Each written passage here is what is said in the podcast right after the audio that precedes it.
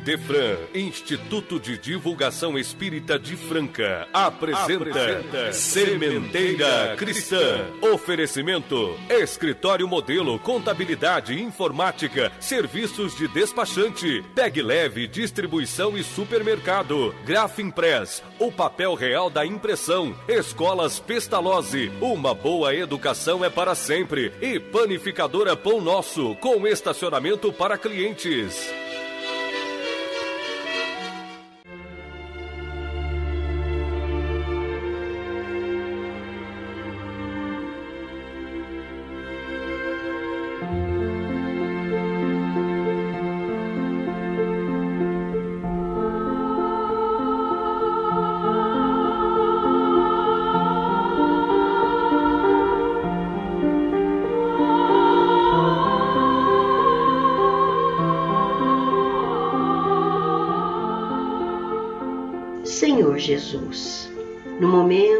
Iniciamos a nossa sementeira, elevamos os nossos pensamentos, rogando ao nosso amado Mestre a inspiração indispensável à consecução do sublime objetivo de divulgar o teu Evangelho de luz e de paz. Divino amigo, concede-nos a todos o enobrecimento espiritual como desejado resultado da nossa conversa com os nossos ouvintes. Se conosco, agora e sempre.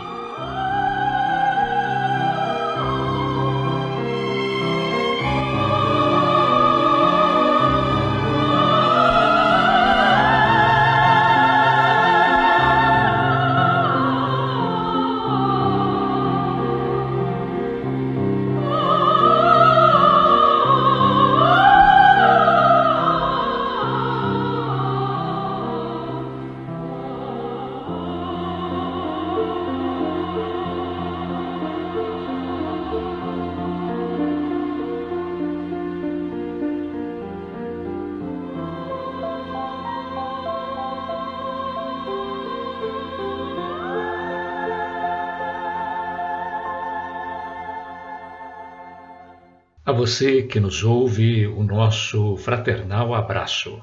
Aqui estamos eu, Euríbides Mendonça E Nara Carlone, com Sementeira Cristã. programa do IDEFRAN, Instituto de Divulgação Espírita de Franca. Iniciamos com os espíritos superiores respondem. De O Livro dos Espíritos, a questão 523. A pergunta: Os pressentimentos e a voz do instinto têm sempre alguma coisa de vago que devamos deixar na incerteza? A resposta: quando estás no vago, invoca teu bom espírito ou ora ao Senhor de todas as coisas, Deus, que ele te enviará um dos seus mensageiros.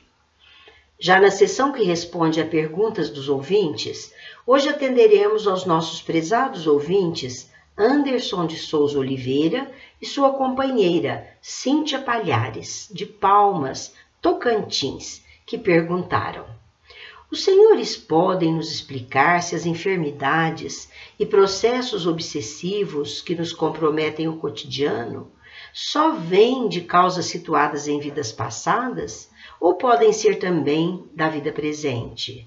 Nos centros espíritas é possível encontrar tratamento e cura para males dessa natureza? Vamos saber isso, meus caros Anderson e Cíntia, no final deste programa. Meus caros ouvintes, hoje vamos ouvir gravação de uma entrevista realizada pelo nosso companheiro Felipe Salomão, com também nosso confrade, escritor e conferencista espírita, Severino Celestino da Silva, de João Pessoa, Paraíba. Ouvintes do Sementeira Cristã, muito bom dia. Estamos aqui para nossa alegria com a presença do professor Severino Celestino da Silva, da cidade de João Pessoa, onde exerce a profissão de odontólogo e professor universitário. É o professor para as suas saudações. Meu caro irmão Felipe, queridos ouvintes, nós agradecemos esta oportunidade e estamos recomendando você que nos ouve a Deus, a Jesus, que Ele habite em seu coração, em sua mente, que Ele dê toda a paz que, que você necessita para a sua vida cotidiana. E nós começaremos perguntando: existe o termo reencarnação na Bíblia? Não existe, Felipe. O termo reencarnação foi criado por Kardec quando ele lançou o livro dos Espíritos, que ele justifica no seu, na sua introdução que para ciências novas, conceitos novos. O termo reencarnação foi criado por Kardec, mas o sentido de reencarnar, de voltar à vida, de ter outras existências, é universal. E na Bíblia existe com outro nome, chamado Guigu Neshamot, que significa rodas da alma. Dizia o senhor que era Guigu Neshamon. O que quer dizer isso em hebraico? Guigu Neshamot, Guigal é roda, rodas. Neshamah é alma. Neshamot é o plural de Neshamah, almas. Então, rodas das almas. No sentido de que todos nós vamos e voltamos quantas vezes seja necessário. E isso não foi criado pelo Espiritismo. A criação da reencarnação é misericórdia divina. E não poderia deixar de estar num livro considerado uma das maiores obras psicografadas, psicofônicas e de efeitos físicos que, nós, que a humanidade tem notícia, que é a Bíblia. É um livro inquestionavelmente mediúnico, em todos os seus termos, porque até a palavra médium, navi, em hebraico, naba, dos babilônios e dos árabes, e metempsicose dos gregos, intermédio dos espíritas, que foi o termo criado por Kardec, para identificar dentro da, do conceito latino aquilo que já existia entre os hebreus, entre os gregos. Jesus não falou que o homem morre uma vez só? Felipe, essa é uma afirmação que muita gente diz que pertence a Jesus, mas não é de Jesus. Quem fala isso é Paulo aos Hebreus, capítulo 9, versículo 27. E essa frase de Paulo, que não é, gostaria de ratificar, muita gente diz, Jesus disse que só se morre uma vez. Não, Jesus nunca falou isso. Ao contrário, Jesus falou em nascer de novo no seu diálogo com Nicodemos. E Paulo não poderia se opor a Jesus. Quando Paulo diz que se morre uma única vez, é o corpo físico habitado, que é, no qual o espírito habita. Mas aquele espírito permanecendo vai habitar um outro corpo. É tanto que no final dessa frase, é dada ao homem morrer uma só vez, Paulo acrescenta, e segue o seu juízo.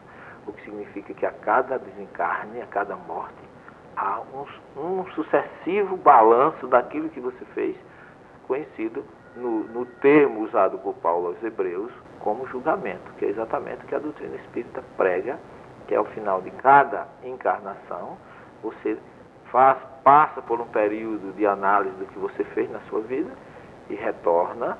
Se você evoluiu suficientemente, você vai para outro planeta maior, mas não, você retorna ao seu, ao seu mesmo planeta, no caso no nosso, a Terra, para recomeçar de onde você falhou, e isso é compatível com o Evangelho de Jesus, Mateus capítulo 5, versículo 25, quando Jesus nos aconselha a reconciliação ou a saldar nossas dívidas com aqueles que estão conosco a caminho. Reconcilia-te ou apressa-te em pagar o que deve ao teu irmão enquanto estás a caminho com ele. Palavra de Jesus. Por quê? Porque senão a gente vai passar por um julgamento. Paulo repete o que já diz Jesus em Mateus 5, 25. Que se você não completar, você vai voltar, vai passar por um julgamento, e dali, segundo Jesus, você só sobe, não é sai, só sobe depois que você tiver saudade. Ele usa verbo hebraico, lechalem, que é pagar. Jesus considera o que você fez de mal ou o que você prejudicou ao seu, ao seu irmão como uma dívida, um débito. É tanto que eh, no começo do versículo se usa a palavra reconcilia-te, mas não é paga, porque lá no final Jesus usa a moeda. Dali não subirás enquanto não tiveres saudade até o último centavo. Prutá, que era moeda hebraica, ou ceitil, como se diz em grego. Mas isso não contraria a misericórdia divina, porque muitos adversários da ideia da reencarnação dizem o seguinte: mas onde é que entra a misericórdia divina aí? A misericórdia divina está exatamente em lhe dar a chance de você se reconciliar, de você pagar o que você deve àquele que você prejudicou. Porque o arrependimento, que todo mundo acha que o arrependimento é, é que leva a pessoa à sua salvação, não. O arrependimento salva você do caminho desviado que você vinha, lhe recoloca no caminho correto, mas o arrependimento lhe traz de volta ao momento e ao local em que você cometeu o delito. E não tem coisa melhor você saber que deve e ter condições de pagar. A reencarnação é de acordo com a misericórdia ou justiça, porque na verdade a palavra misericórdia vem do, do, do hebraico reset, mas é uma palavra que significa justiça. Então a justiça divina é para todos, de forma que Deus faz com que você salde o seu débito, e Jesus diz: enquanto você não tiver saudade, não venha, se você tiver algo contra o seu irmão, deixa a tua oração e vai te reconciliar com ele, depois venha a Deus. Então, essa misericórdia divina está exatamente em Ele conceder a nós, devedores, a oportunidade e a condição de saudar. Mas saudar através de quê? Das nossas encarnações ou reencarnações sucessivas. Eu até costumo brincar que, do, num ponto de vista material, isso acontece no cotidiano, porque até quando você compra algo numa loja que você não pode pagar, que é muito caro, o vendedor divide em, em, em, no cartão em 10 vezes, em 5 vezes, e você acha que aquele vendedor é uma pessoa ótima porque facilitou a sua vida, diminuindo o peso do seu pagamento. Deus faz isso, logicamente, de uma forma muito mais superior, mais iluminada, mais espiritual, dando-nos a condição de, através de inúmeras encarnações, a gente voltar a Ele sem nenhum débito, de acordo com como está lá no Pai Nosso. Perdoa as nossas é, débitos ou as nossas culpas quando tivermos perdoado a culpa dos nossos devedores. Em outras palavras, a mim, o meu perdão é condicionado ao que eu já tenha dado o meu perdão a alguém. Isso está no Pai Nosso de acordo com o texto original. Então Deus misericordiosamente permite e facilita nossas vidas, dando a condição da gente recomeçar. Isso não é nem um castigo, pelo contrário. Então é uma benéfica oportunidade que não tem coisa melhor do que quem deve lhe ser apresentada a condição de saudar. E só assim, meu caro Felipe, a gente entende as diferenças que existem entre o baixo, o alto, o claro, o escuro, o negro, o branco, o feio, o bonito, que isso não se trata de punição, mas de colheita individual, de acordo com o que a gente plantou na encarnação anterior. E a reencarnação vem nivelar de uma forma justa todas as diferenças, todos os débitos, e ainda, como consequência de tudo isso, nos dá a condição da gente retornar limpo, com os nossos saldos todos zerados para o reencontro com Deus. Quer dizer que na, na acepção bíblica, misericórdia é justiça. Justiça. Por isso que Jesus diz, misericórdia quero e não sacrifício. Exatamente, porque se a, Jesus usou essa palavra inúmeras vezes. Se a vossa justiça não exceder dos escribas e dos fariseus, felizes avantes em frente os que têm fome e sede de justiça. E Jesus, a sua prática, se você observar, não é nem tanto o seu ensino, mas a sua prática. Ele agia sempre com justiça. Vinde a mim, todos vós, descansados oprimidos, por quê? Porque o meu jugo é suave e o meu fardo é leve. Então a justiça dele era uma justiça de amor, de perdão, de entendimento, dando a cada um segundo o que merecia, no entanto, sendo sempre benevolente, sempre amoroso, sem condenar, sem criticar, mas dando a oportunidade a cada um de recomeçar onde havia falhado. Isso o senhor está citando nas palavras de Jesus. Mas o Velho Testamento, o Antigo Testamento, também fala de reencarnação? Sim, tanto fala de reencarnação como fala de justiça. O Salmo 126, é, ele fala 26 vezes, Rodu Adonai que tove, resdou Leolam, louvai a Deus ou agradecer a Deus, porque Ele é bom. Sua misericórdia, sua justiça é para sempre. No Velho Testamento, na primeira revelação, existe a prática dessa misericórdia divina desde o Gênesis até Malaquias. Porque Malaquias, o último versículo, o primeiro versículo do Gênesis, na criação do homem, já é falando de múltiplas existências. Porque o Gênesis 2,7, no texto original, me permita eu usar a língua, a linguagem bíblica original, vai ser Yahvé Elohim et ha-Adam. E formou Yahvé com Elohim o homem, não um homem. E aí ele diz assim, be a paz, é, be a par, be a paz, e soprou em suas narinas, aí agora vem a grande expressão, Neshamat Haim, uma expressão que em hebraico se diz Ismihut, que é um, genitivo queijo no, no, no, inglês, Neshamat, que significa almas de Raim, vidas. Então ele colocou no homem um espírito, uma alma chamada Neshamah, para que ela tivesse múltiplas existências. Não fosse uma única vez, porque a palavra Raim, vida em hebraico, não existe no singular, só existe no plural. Então o livro do Gênesis já começa na nossa criação, preparando o homem para não ter uma única existência, para ter o espírito ser imortal, no entanto, transitar por várias encarnações. Deu ao homem um sopro de vidas. E o homem se tornou alma vivente. Aí a, a palavra Neshama passa a chamar Nefesh. Daí porque não houve proibição no Deuteronômio 18, que Moisés não fala nem de Neshama nem de Nefesh que são exatamente aquilo que o corpo físico liberta com o ato da morte. Então Moisés não falou absolutamente de proibição de comunicabilidade com os dois planos. Ele falou, a palavra que ele usa lá, o termo é met, e met em hebraico é cadáver. Ou seja, não se deve importunar os cadáveres. Mas o espírito que o cadáver libertou, ele está pró, pronto para uma nova existência, como uma comunicação nesse período que ele está no mundo espiritual. O último livro do, do Velho Testamento já fala de reencarnação. É Malaquias 3,23, quando ele fala que Jesus, o Messias, viria, que encerra o Velho Testamento com Malaquias, a gente tem 400 anos de intervalo sem nenhuma profecia, mas Malaquias encerra dizendo assim: Eis, ele o viu, ele era médium, profeta naquela época, Navi. Eis que eu vi uma voz que me dizia: Eis que vos enviarei o profeta Elias antes que venha o grande e temível dia do Senhor. Em outras palavras, antes do retorno do Messias, viria Elias. Mas olha, Elias viveu lá no tempo dos reis. Morreu ou foi arrebatado? Não interessa. Ele não estava mais no período de Malaquias. E segundo Malaquias, ele voltaria. Mas ele voltaria como? Como Elias? Não, porque ele não tinha mais condições de voltar como Elias. O espírito de Elias viria, mas agora com outro corpo. Quem diz isso, quem esclarece isso claro, para nós, sem nenhuma sombra de dúvida, de uma forma literal e definida, é o próprio Jesus. Que quando se refere a João Batista, que fostes ver no deserto um caniço balançado pelo vento, um homem vestido de linhos de púrpura, não, porque os homens vestidos de linhos de púrpura estão nos palácios. Foste ver o que? O profeta? Sim, mais que um profeta, um mensageiro de Deus.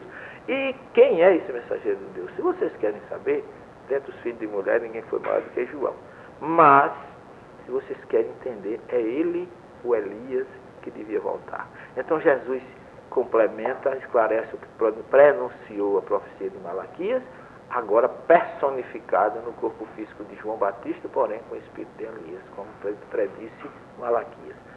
Felipe, eu acho essa, fala, essa passagem, esse, eu chamo esse intercâmbio, esse, inter, esse período que une, essa seria a, colocação maior, une a primeira revelação do Velho Testamento ao Novo, Malaquias com Mateus 11, versículo 10 a 13, que Jesus vem exatamente unir as duas revelações e no meio delas, trazendo de volta, reencarnado, Elias como João Batista, para fazer essa conexão e preparar inclusive o caminho do próprio Messias Jesus que chegava entre nós. Tá? Está para mim claríssimo tudo isso aí, não tenho a menor dúvida se rebelar ou não aceitar a reencarnação não significa que vai mudar a lei divina e a lei de amor, que é a reencarnação. Porque não adianta a gente rezar para que o sol não nasça todos os dias, porque ele vai nascer cada vez mais bonito e mais belo, porque é lei universal, é lei divina. Não aceitar a reencarnação não vai mudar absolutamente nada. Eu até brinco com meus irmãos e amigos pastores, quando eles dizem que não aceitam a reencarnação, não existe, é antibíblico não se contrarie com isso, porque querendo, gostando ou não gostando, você vai reencarnar do mesmo jeito. Aí é que eles ficam mais excitados ainda e mais aborrecidos.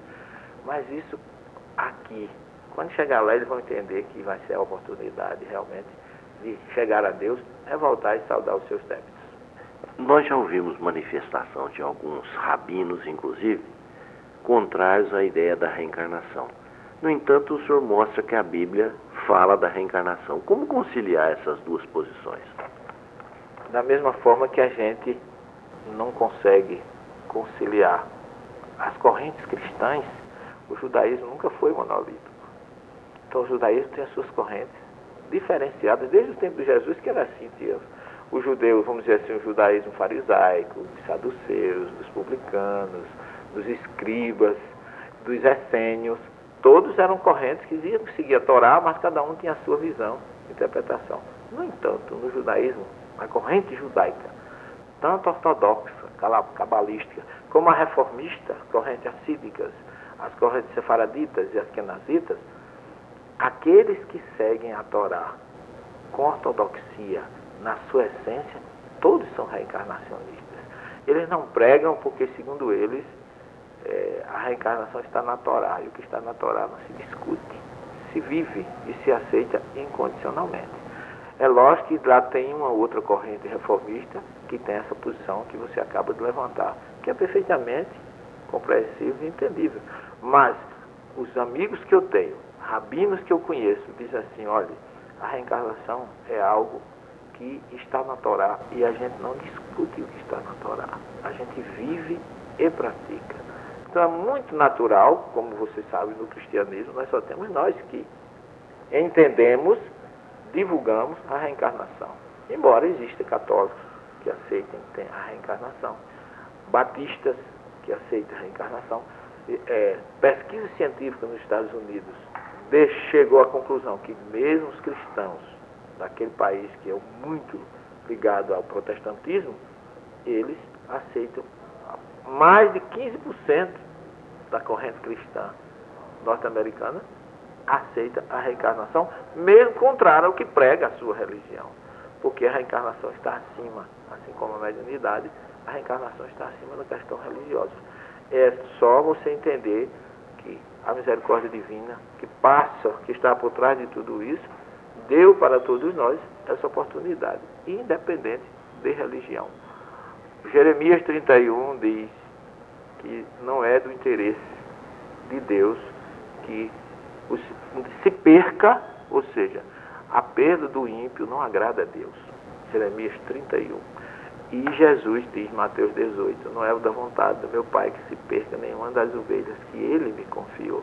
Então, tudo isso não significa que se existir um judeu ou alguma corrente que diga que, é, que não existe a reencarnação, seja a verdadeira. Agora eu lhe digo que a terceira pessoa do parlamento de Israel, o rabino, estou esquecendo o nome dele agora, mas se você entrar no rabinato e na questão do parlamento de Israel vai estar lá o nome dele. Ele está sempre presente, porque ele é uma força política em Israel hoje. Ele declarou dentro do parlamento que o, o holocausto foi uma colheita que o judeu teve pelo que plantou lá no passado. Isso foi uma revolução dentro de, de Israel, porque os não ortodoxos como ele acharam que aquilo era uma afronta e que ele estava dizendo que o judeu mereceu o holocausto. Ele não disse isso. Ele disse que todos aqueles que estavam ali estavam colhendo o que plantaram lá atrás. E isso é uma prova cabal da reencarnação, que não é dita por mim, mas por um rabino que tem um poder dentro do Estado de Israel hoje, do país, muito grande, porque é a terceira pessoa do parlamento, o partido dele. Eu agora estou esquecido o nome dele, lamento não dizer para vocês, mas é fácil. Até no Google, se você colocar rabino, representante do parlamento de Israel, vai estar lá o nome dele. Então, de forma que uma ou outra pessoa, e até os não praticantes do judaísmo, não acreditam. Mas porque não entendem e não se interessaram ainda pelo assunto.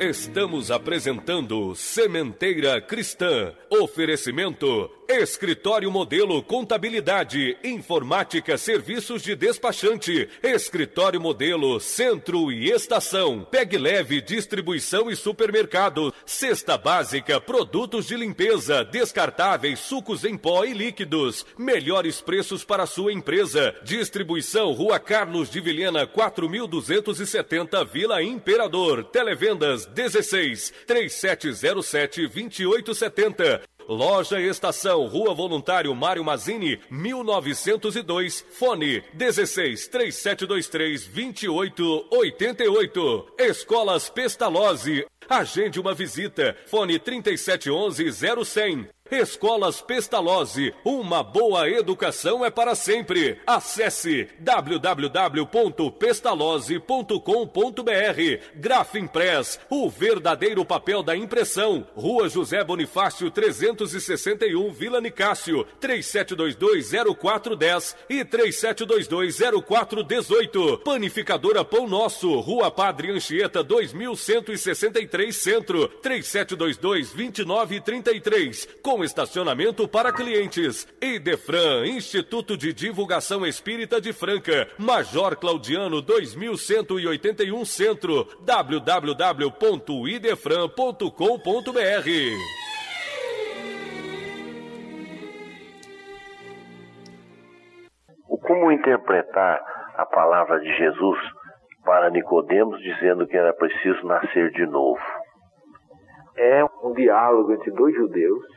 que Jesus não falou em morrer uma só vez, falou em, em nascer.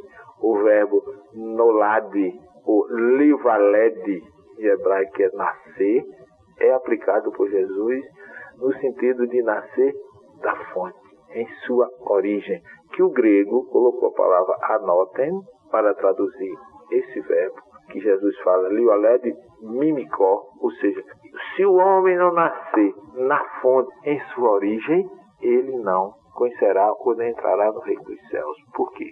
Porque se ele não for mais de uma vez praticado a sua existência no planeta Terra, se ele não adquirir experiência nesse sentido, ele não tem como evoluir. E um dos princípios da lei universal é o progresso. Ele não tem como progredir se ele não tiver vários nascimentos, como já falamos lá no Gênesis 2.7.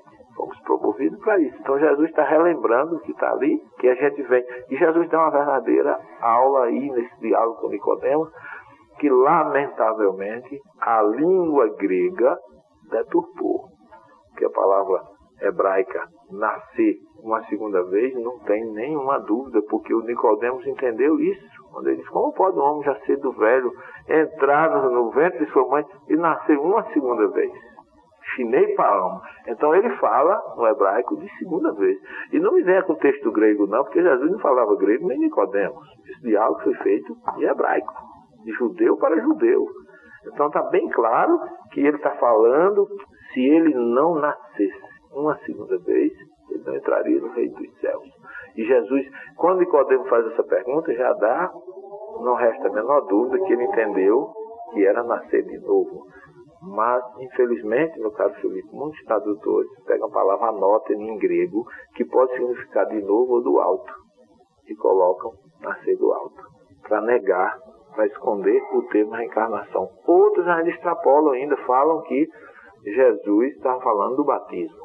Ora, Jesus não ia perder tempo de ter um diálogo profundo desse com Nicodemos para falar de um ritual que ele nunca nem praticou. Jesus nunca batizou ninguém. Então não era importante para Jesus o batismo, o ritual. O importante era a mudança. E a forma de mudar é você ter experiência, ter coragem, ter vontade de voltar às suas outras encarnações para ter a oportunidade de pagar o que você deve. Então eu não tenho a menor dúvida de que esse diálogo refere-se a uma aula que Jesus dá, vamos dizer assim, em, nas sublinhas do diálogo sobre a reencarnação. E olha que Jesus se admira que Nicodemos era o principal, nasci, como se diz em hebraico, o chefe dos fariseus, que era o único grupo que defendia abertamente a reencarnação do judaísmo. É tanto que eles, Paulo usou um contra o outro lá em Cesaré, quando Paulo é preso, que diz que estava do lado dos fariseus, porque os saduceus não gostavam dos fariseus. Então Paulo usou politicamente isso para sua defesa, porque ele sabia a questão religiosa era muito forte nesse sentido. E Jesus falando isso para Nicodemos, ele diz, mas como é que isso acontece? Nicodemos provavelmente estava muito perturbado naquele momento, que ele não entendia uma coisa tão primordial dentro do judaísmo, dentro, sobretudo dos fariseus, o qual ele era o chefe. E Jesus diz: Tu és doutor Israel. Como se assim, tu és o chefe de um grupo que defende a reencarnação, que conhece, que explica. E tu tá, não estás me entendendo o que eu estou falando? Será possível? Eu te falo das coisas mais simples, tu não entende, quanto mais você te falar das coisas celestiais. E encerra o diálogo de uma forma até que Jesus ficou, de certa forma, decepcionado com uma coisa tão básica, tão trivial e tão comum que um, um, chefe de fariseu não conhecesse. O senhor fez uma referência que Jesus não batizou. Realmente ele não batizou, não consta. Os seus discípulos batizaram, ele não. Mas como é que, por que, que ele se deixou batizar? Ele, na verdade, ele não se deixou batizar. Ele se deixou identificar que o papel de João não era batizar Jesus, era identificá-lo.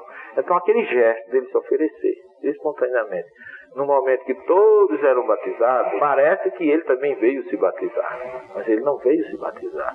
Ele veio ser identificado por João. Então, aquele foi um gesto de identificação. É tanto que João diz assim: Eu é que precisava ser batizado por você e não você por mim. Mas Jesus diz assim: É preciso que aconteça para que se cumpra o que estava dito pelos profetas. Que João viria preparar o caminho e identificar. E é tanto que João diz: Eis o Cordeiro de Deus. Porque Jesus era o Cordeiro que fisicamente iria se oferecer o seu próprio corpo para chamar a atenção da humanidade para a sua mensagem e para a sua passagem entre nós.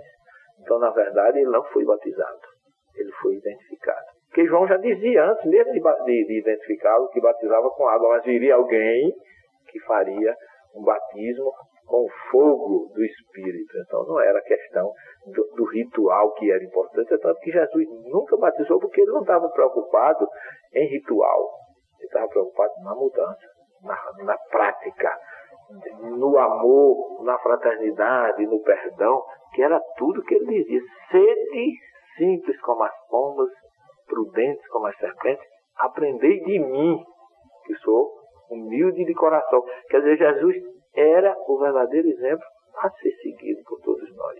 O batismo aí, hoje, inclusive a palavra batismo, bate é filiação. Ismo é o termo que significa é, conceito, doutrina. Então, a filiação à doutrina. Se você vive autenticamente qualquer doutrina filosófica de reforma e de caminho para Deus, você já está batizado. Porque um banho com água e sabão resolvesse o problema era uma maravilha. Mas não é o externo que purifica, precisamos purificar. É o interior, é a nossa alma, é o nosso espírito, é o nosso íntimo que precisa ser mudado. E Jesus não valorizava a prática exterior, mas sim a mudança interna. Mas, professor, o próprio João Batista negou que ele fosse a reencarnação de Elias. É verdade, porque João Batista, como nós, não se lembrava que ele tinha sido. Por misericórdia divina, a gente não se lembra que ele foi. Mas João Batista, muita gente usa esse termo, muito, até muitos protestantes, dizendo que João Batista não era visto, que ele disse que não era. Mas João Batista também disse que não era profeta. E os protestantes acreditam que ele era profeta, mas não acreditam que ele não era, que ele era o Elias. Então, uma, uma dicotomia aí, mas quem tira essa dúvida toda é Jesus. Jesus tanto disse que ele era profeta, mais que o profeta, mais um mensageiro que veio preparar o caminho, como disse que ele era a reencarnação de Elias. Então, entre João Batista e Jesus, eu não tenho a menor dúvida que a gente tem que seguir Jesus. Parece que, do ponto de vista bíblico, a reencarnação está comprovada. Mas e do ponto de vista científico? O que, que a ciência ultimamente tem dito a respeito de reencarnação? A ciência tem trazido muitas informações, sobretudo a psicologia, a psiquiatria, que através das terapias de chamadas terapias de vida passada, nada mais é do que voltar a uma existência anterior, isso cientificamente comprovado, e buscar exatamente o problema que o encarnado apresenta hoje, que começou em vidas anteriores. Existe trabalho dessa natureza em número. No Brasil tem o, temos o, o nosso querido irmão Hernando Guimarães, com 20 casos comprovados cientificamente de reencarnação. E na Índia tem um trabalho do Dr. Banerjee, chamado Vida Pretérita, que tem inúmeros casos comprovados cientificamente. E, e hoje, a, vamos dizer assim, a cinematografia tem explorado demais esse tema, minha vida, a vida além da vida e outros temas riquíssimos nesse ponto.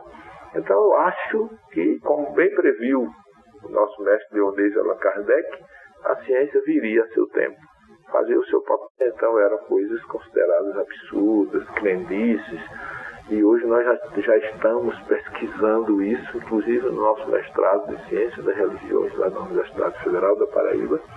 Temos teses sobre ressurreição e reencarnação, inclusive o, essa tese é um pastor, que é a reencarnação como um princípio básico. Nós temos uma obra que foi uma tese que também foi de outra, de outra aluna do curso, outra mestranda, que é sobre as obras de André Luiz, a psicografia de Chico Xavier, e abordou particularmente nosso lar, inclusive como tese de doutorado. Eu tive a honra de participar da, da banca, e nos outros casos científicos que hoje nós já estamos trazendo, graças a Deus, à luz da pesquisa, tanto nacional, CNPq, porque todos esses trabalhos são filiados à CAP CNPq Brasília, que eu sou membro e dirijo também um grupo de pesquisa, como no exterior. A ciência está cada vez mais próximo de provar tudo isso e agora está surgindo já agora o chamado bóson de Higgs, que foi descoberto agora, um, um elemento com massa semelhante ao próton e que já vai, já vai provar cientificamente o que até então era mistério, até então eram coisas não entendidas pela religião. E eu sempre vi ciência e religião caminhando lado a lado. Essa briga entre criacionismo bíblico e evolucionismo científico vai por conta de, de, de que muitas vezes o cientista dá as costas para a religião e o religioso dá as costas para a ciência. Mas na hora que ambos se voltarem um para o outro e trabalharem juntos, a gente vai entender que isso é só uma questão de tempo. Porque tem um grande rabino, pesquisador, ele, ele lançou um livro chamado A Ciência da Torá, que ele diz assim, que a ciência explica a gravitação universal, lei da gravitação universal, movimentação dos planetas, a gravidade. A ciência explica tudo sem nenhuma dificuldade de que as pessoas entendam todos esses movimentos dos astros, esse interrelacionamento, essa funcionalidade do universo. A ciência até hoje só não conseguiu explicar quem faz esse universo funcionar tão bem. Então é nesse ponto que eu acho que está na hora de que elas se unam, deem-se as mãos, porque eu vejo a própria criação bíblica obedecendo uma evolução, primeiro dia, segundo dia, terceiro dia, e as coisas vão evoluindo paulatinamente até chegar a culminar com a criação do homem, o que mostra que evolucionismo e criacionismo são a mesma coisa. Apenas, cada um, como diz Kardec, o cientista puxa a brasa para o seu lado e a religião puxa a brasa para o seu outro. O que está faltando é exatamente união entre ciência e religião.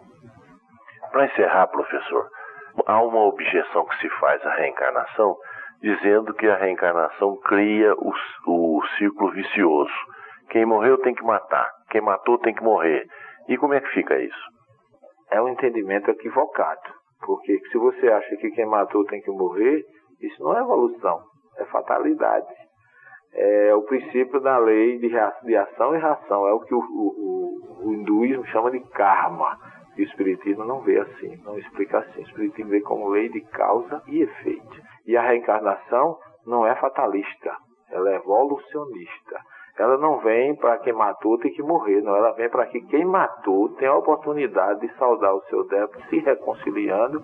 Por exemplo, todo mundo sabe o quanto Mengele na, na Segunda Guerra Mundial foi alguém que tirou vidas, que era um cientista que abusou da condição de ser cientista para matar. Ele pode muito bem voltar e não ser morto, mas ele criar, descobrir curas para inúmeras formas de doença, criar vacina contra câncer. Então ele não precisa morrer, mas ele precisa promover a vida. Porque Jesus explica isso no Sermão do Monte, quando os romanos matavam, ele diz assim: Felizes os que promovem a vida, porque receberão a vida. Jesus está preocupado com quem promove a morte. Ele quer que você promova a vida, porque se você promover a morte, provavelmente você vai colher a morte. Mas mesmo dentro da colheita da morte, se você promover a vida, você vai receber a vida. Então essa é a visão da doutrina espírita. Nós agradecemos muito essa aula sobre reencarnação, abordando aspectos bíblicos, científicos, filosóficos, religiosos, e colocamos o microfone para despedir-se dos seus ouvintes. Meu caro Felipe, agradeço a oportunidade que você nos dá de trazer alguns esclarecimentos nesse ponto e queria agradecer ao nosso querido ouvinte pela paciência e dizer acredite, tenha plena certeza de que Deus não vai deixar que você se perca. Você tem apenas que entender, como diz o Talmud, ser sábio, porque o sábio é aquele que pode prever o futuro. Se você pode prever o futuro, não faça bobagem no presente.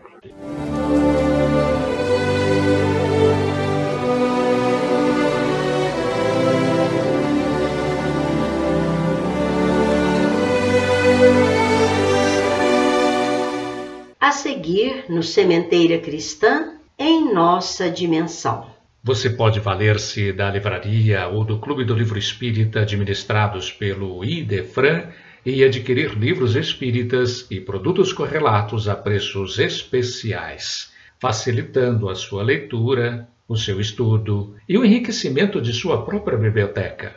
A livraria e o Clube do Livro Espírita do IDEFRAN têm como preocupação principal difundir o livro espírita pelo menor custo, especialmente o Clube do Livro Espírita, administrado pelo IDEFRAN, que atende Franca e muitas outras localidades do Brasil. E vejam que são quatro opções mensais entre ciência, romance, mensagens, estudos, autoajuda, infantil, o Clube do Livro Espírita do Idefran, em virtude das grandes quantidades de livros que adquire junto às editoras e distribuidoras, pode distribuir livros a preços de clube. Ligue 16 3721 8282 ou consulte o site www.idefran.com.br e você saberá que existem várias maneiras que podem tornar mais baratos ainda os livros distribuídos pelo Clube do Livro Espírita do Idefran. E os não residentes em Franca saberão como receber em sua cidade o livro ou os livros do mês ou até sobras de meses anteriores. E saiba que você que reside no município de Franca pode utilizar-se graciosamente da Biblioteca do Idefran. Junte-se àqueles que já vêm desfrutando desses benefícios e faça a sua parte no nosso esforço conjunto de tornar o mundo melhor. E agora registre aí no seu telefone. Você pode contar com o serviço de telemensagem de France CHB Sistemas 24 horas, que se preocupa com o reconforto e elevação dos corações, instruindo e consolando as almas para vencerem os embates da vida. Diz que 16 3713 0299.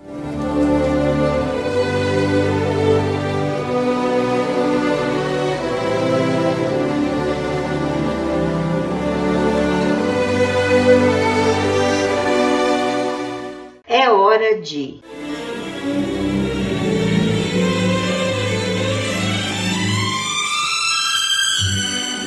claramente vivos.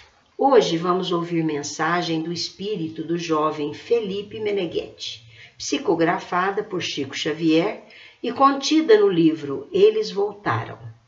O missivista dirige-se especialmente à sua mãe, mas evoca lembranças de todos os seus queridos, reporta-se às circunstâncias de sua nova experiência dimensional e não se esquece de suplicar recurso do mais acima para o bem de todos. Vamos ouvi-lo na interpretação do nosso companheiro Euri Carvalho.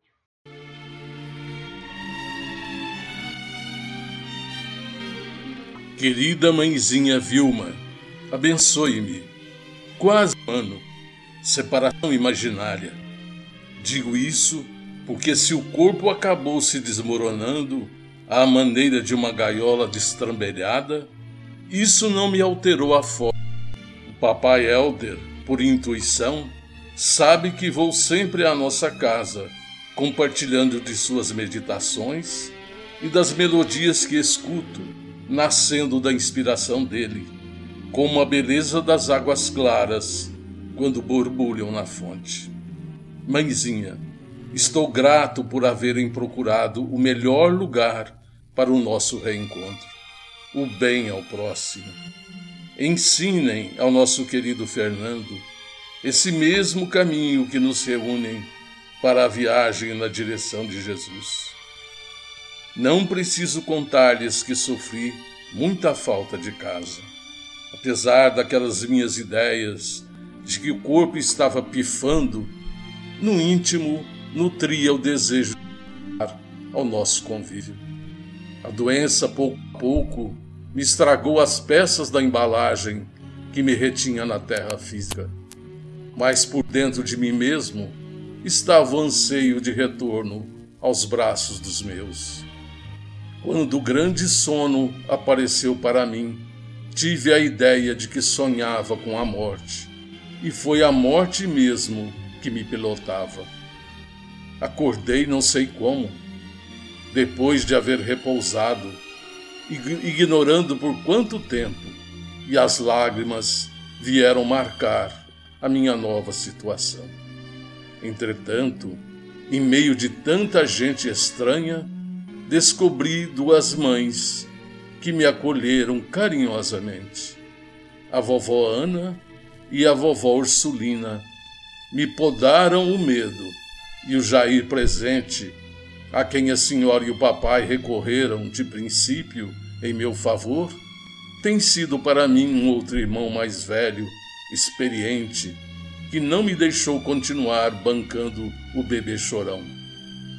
Graças a Deus, tudo vai assumindo uma feição diferente na vida de seu filho por aqui.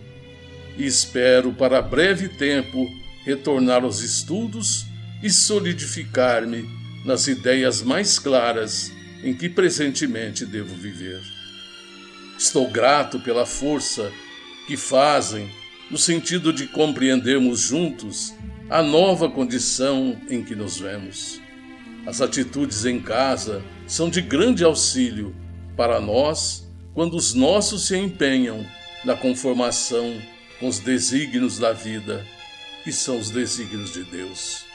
Mãezinha, Agradeço seus pensamentos enviados ao meu coração de suas atividades no grameiro.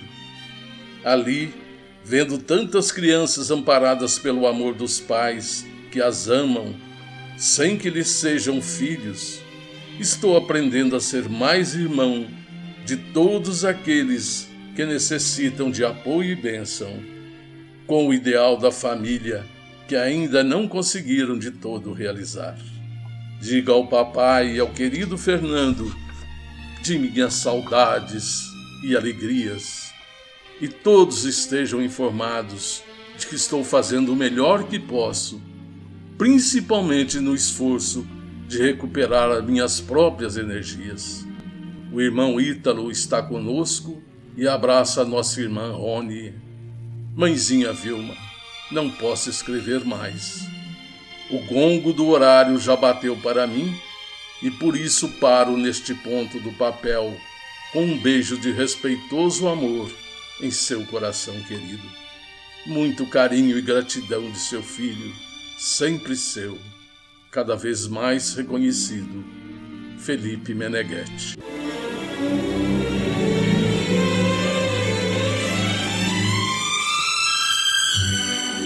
A seguir no Sementeira Cristã.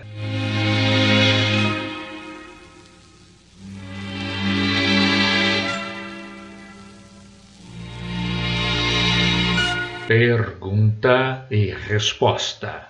Hoje atenderemos aos nossos prezados ouvintes Anderson de Souza Oliveira e sua companheira Cíntia Palhares, de Palmas, Tocantins. Eles perguntaram: os senhores podem nos explicar se as enfermidades e processos obsessivos que nos comprometem o cotidiano só vêm de causas situadas em vidas passadas ou podem ser também da vida presente? Nos centros espíritas, é possível encontrar tratamento e cura para males dessa natureza?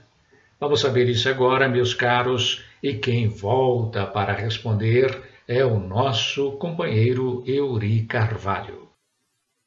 Começo a minha resposta à sua indagação recomendando-lhe a leitura do Evangelho segundo o Espiritismo, no seu capítulo 5, no item Bem-aventurados aflitos, quando Kardec, em seus comentários, nos esclarece sobre as causas atuais das aflições e as causas anteriores das aflições. No que diz respeito às enfermidades, podemos classificá-las também como tendo a sua causa na existência atual, quando então cometemos excessos, como a gula, o alcoolismo, o tabagismo e outros vícios, que sem dúvida acarretam consequências danosas para a nossa saúde. Outros abusos, como noitadas, desequilíbrios emocionais, ataques nervosos, violência, raiva, inveja, tudo isso pode redundar em perturbações orgânicas, manifestando-se através de diversas enfermidades. As causas, pois, dessas doenças são atuais e a sua origem nos excessos, vícios e indisciplinas que cometemos. Outros pequenos distúrbios, comuns em nossa vida, mas de pouca ou quase nenhuma gravidade, como as gripes, resfriados, fadigas, são pertinentes à fragilidade da matéria que constitui o nosso organismo. Já as doenças graves, como o câncer, as enfermidades de nascença, sobretudo aquelas que tiram aos infelizes a possibilidade de ganhar a vida pelo trabalho, como as deformidades, os transtornos mentais de toda a ordem, esses são os males que, se você procurar a causa na existência atual, você não irá encontrá-la, pois ela está localizada em nossas vidas anteriores, quando então cometemos abusos e deslizes com tal gravidade que lesionamos o nosso perispírito. Por exemplo, se usamos mal a nossa inteligência, afrontando a lei divina, maculamos o nosso cérebro perispiritual e numa próxima reencarnação nasceremos com alguma dificuldade mental. O mesmo ocorrerá com qualquer órgão vital prejudicado por nossos vícios e indisciplinas. É a lei de causa e efeito cumprindo o seu desiderato. Mas como explicar a enfermidade de difícil diagnóstico? Pode ela ter como causa as dificuldades do próprio espírito? Ou pode ser fruto da ação de espíritos que lhe não são simpáticos? As duas situações, meu caro, estão corretas. A causa da enfermidade de difícil diagnóstico pode estar nas imperfeições e deficiências do próprio espírito, como também pode ser efeito da ação maléfica de espíritos que, considerando-se nossos inimigos, querem nos prejudicar, ou que, em se aproximando de nós, até por afinidade, e sem a intenção de nos querer o mal, pode transmitir-nos toda a sensação das enfermidades que ainda trazem no seu perispírito. Essa ação persistente e progressiva, praticada por espíritos, pode acarretar-nos um processo obsessivo. E quando se chega a esse estado, acusamos os sintomas, sofremos dores e incômodos, chegamos a ficar impossibilitados para o trabalho, sem conseguir determinar as causas dessa enfermidade. Procuramos médicos das mais diversas especialidades, fazemos baterias de exames, sem que o nosso organismo acuse nada. Nesses casos, então, fica claro que os males que sentimos, a causa está na ação maléfica de espíritos obsessores. O tratamento deve ser procurado nos recursos que a doutrina espírita nos oferece, como o passe, a água fluidificada, o culto do evangelho no lar e, principalmente, a transformação moral que implica em mudança de hábitos, atitudes e comportamento do indivíduo. Pode também ocorrer, nessas circunstâncias, a somatização dessas influências, acarretando para o organismo uma enfermidade de fato. Mas, meu caro amigo, antes de encerrar, é importante ainda registrar os conhecidos casos da autoobsessão. Kardec, em Obras Póstumas, nos diz que o homem é um obsessor de si mesmo. Alguns estados doentios e certas aberrações que se lançam à conta de uma causa oculta derivam do espírito do próprio indivíduo. A esse respeito, relata-nos Sueli Caldas Schubert, em seu livro Obsessão e Desobsessão, que esses indivíduos são doentes da alma.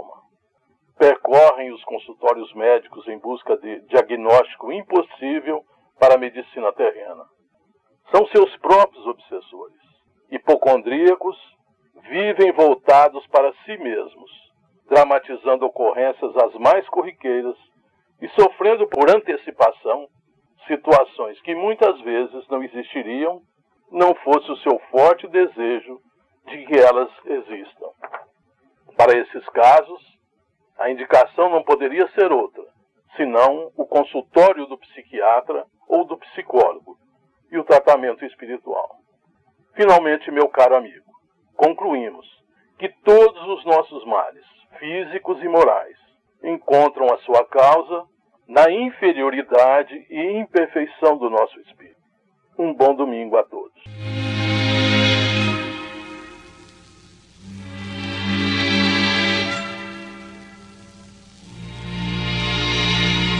Envie sua pergunta para Idefran, Rua Major Claudiano, 2185, Centro, Franca, São Paulo. Ou ligue 16 3721 8282 ou utilize e-mail idefran@idefran.com.br. Você pode também enviar sua pergunta diretamente para a produção do programa. Ligação ou Zap 16 98128 3863. O drama da redenção terrena é muitíssimo doloroso, mas a cruz é o nosso caminho para a ressurreição eterna. Com esta observação do espírito Agar, pela psicografia de Chico Xavier, encerramos o nosso Sementeira Cristã. A apresentação foi de Eurípides Mendonça e Nara Carlone. Participação de Severino Celestino da Silva, Felipe Salomão, Anderson de Souza Oliveira, Cíntia Palhares e Euri Carvalho. Inserção virtual Ricardo Fadu e Antônio Carlos Essado. Produção e direção João Vaz. Fiquemos todos sob as bênçãos de Jesus e não se esqueçam de agendar Sementeira Cristã para domingo próximo, a partir das 9 horas. Rádio Web Idefran, www.idefran.com.br e disponível a qualquer hora no youtube.com/barra ou digitem simplesmente Sementeira Cristã e a data.